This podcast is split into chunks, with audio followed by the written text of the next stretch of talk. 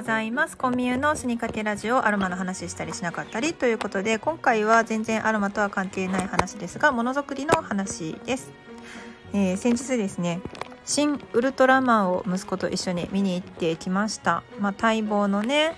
ウルトラマンの新作ということであの往年の世代の方々もですね見に行かれたのではないかなと思います。で私が見に行ったのは平日だったんですけれどもまあ、結構ですね大きな、まあ、シアターの中でで中高年の方々がやっぱ多かったですね。でその後、えーと、学生さんっぽい方々が来られてたりあとは、えーと、臨時休校というか多分ね土曜日の参観の振り替えで月曜日が休みみたいなね子たちが、えー、おじいちゃんとかお母さんと一緒に見に来ているっていうような客層でしたね。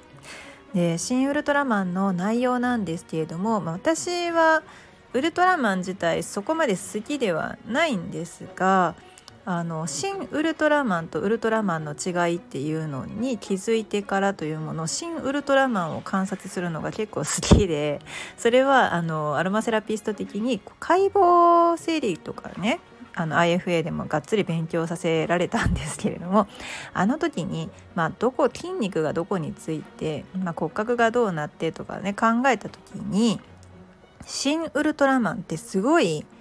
ヌードなんですよ。もうなんかぬるっとした感じ。ぬるぬめっていうか人体っていう感じなんですよね。一応ねウルトラマンってこう宇宙人の設定なんですけれどもまあまああのベースがですね、まあ、これはもうあのバレてるからいいと思うんですけどベースが斎藤工さんなわけですよ。うん、で、えーと、そのね体の線が結構出てるというかあのピチピチスーツ着てるみたいなもんですよねあれが結構面白くっていつもこうじーっと見てしまいます。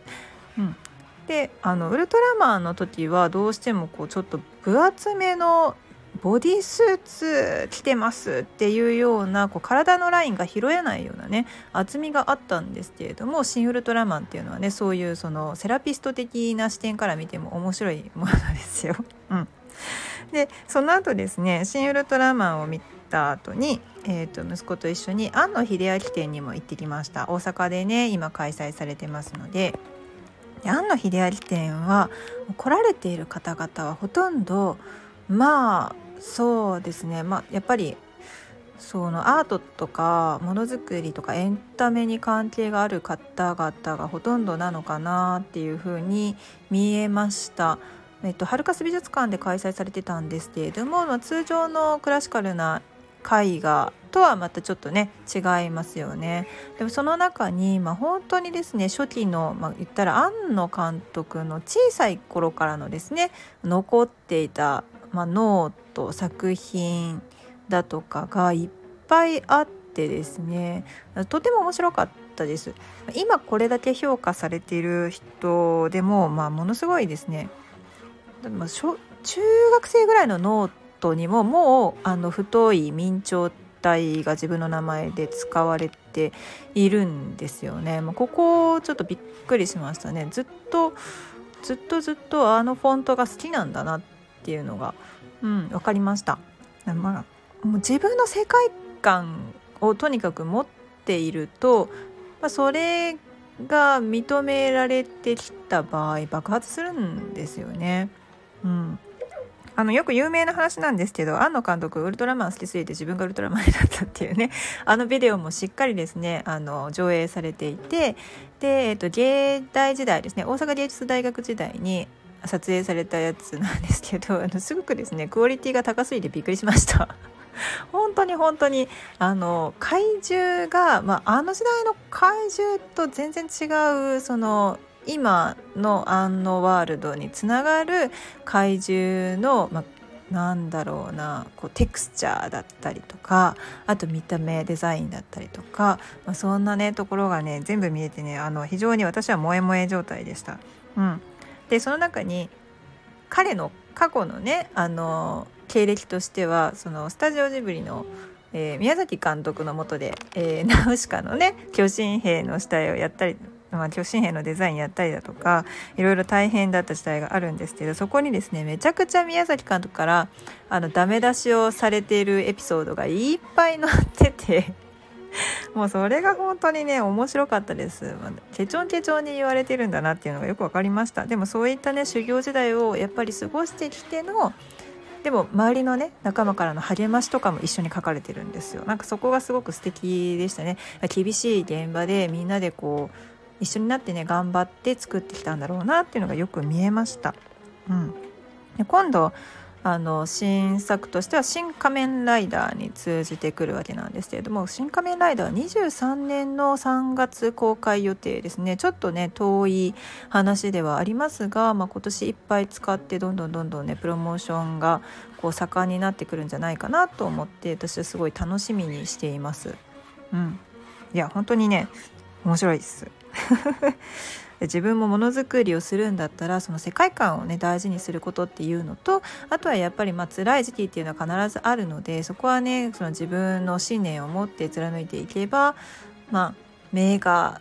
出ることもあるかもしれないこれってまあ才能によると思うんですあの監督は昔から圧倒的なやっぱ才能があったのでそこは全然ねあの自分と当てはまらないんですけどいや面白かったですね。ぜひあの興味がある方は大阪でされているうちはハルカス美術館ですかね次多分巡業していくと思うのでどんどんどんどん見に行かれたらいいかなと思います。はいで、えっと、1点告知なんですけれども、えっと、5月28日の土曜日ですね、大阪の大阪市西区新町にありますパプリカ食堂さんの軒先に出店をします。えっと、普段ですね、あんまり香りを確かめられないから、なんかネット上で買うのちょっと難しいなって思っている和精油とかですね、あと国産の、えナチュラルコスメですね、こちらを、えサンプル等々ですね、ちょっと持っていきます。臨時出店ですね、本当にね。なので、そこで香りを確かめていただいて、であのあこんな香りがするんだっていうのをぜひ体感していただければなと思っております。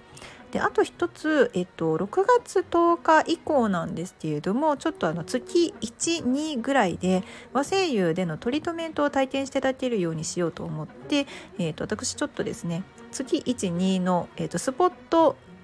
サロン、うん、トリートメントサロンを開店しようと思っております。で日程とかはだいたいちょっとまだまだ未定なんですね。というのも私が本当にあのがっつりシングルで子育てしておりましてで子育てちょっとメインでやっておりますのでなかなかこう時間をまとめて取れないっていうのはありますただスポット的に、えーと、ここ行けるよここ行けるよっていう要望があってちょっと受けたいっていう方がいらっしゃったら柔軟に対応はできると思います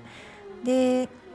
基本的には、えっと、金曜日の晩あるいは土曜日になってくると思うんですが、えっと、レンタルサロンをですねかりますのでそこの空き状況にもよってきます。詳細とかはですねまた、えー、LINE の公式アカウントの方で、えー、顧客様限定にして、まあ、アナウンスをしていこうと思っていますのでそちらの方で、えー、お問い合わせ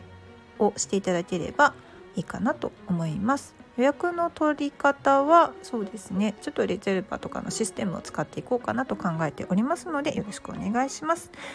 というわけで今日は簡単に言うと私の趣味の話です。ねでシン・ウルトラマン本当にねあの面白かったです。でまあ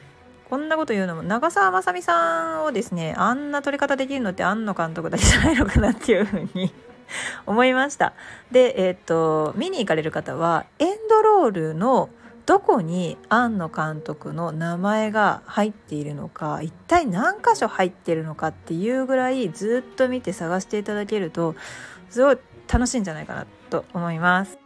であとですね「新ウルトラマン」の中には「匂い」というキーワードが出てきます。これはあのセラピスト的にも面白いですけど一般的にもねあなるほど数値化できないっていう文言が入ってるとそうなるのかなってってなるんですけどこれねえー、っとアロマセラピーちょっと勉強している方だったらいやいや匂いもね実はね数値化できちゃうんだよふふってちょっとあの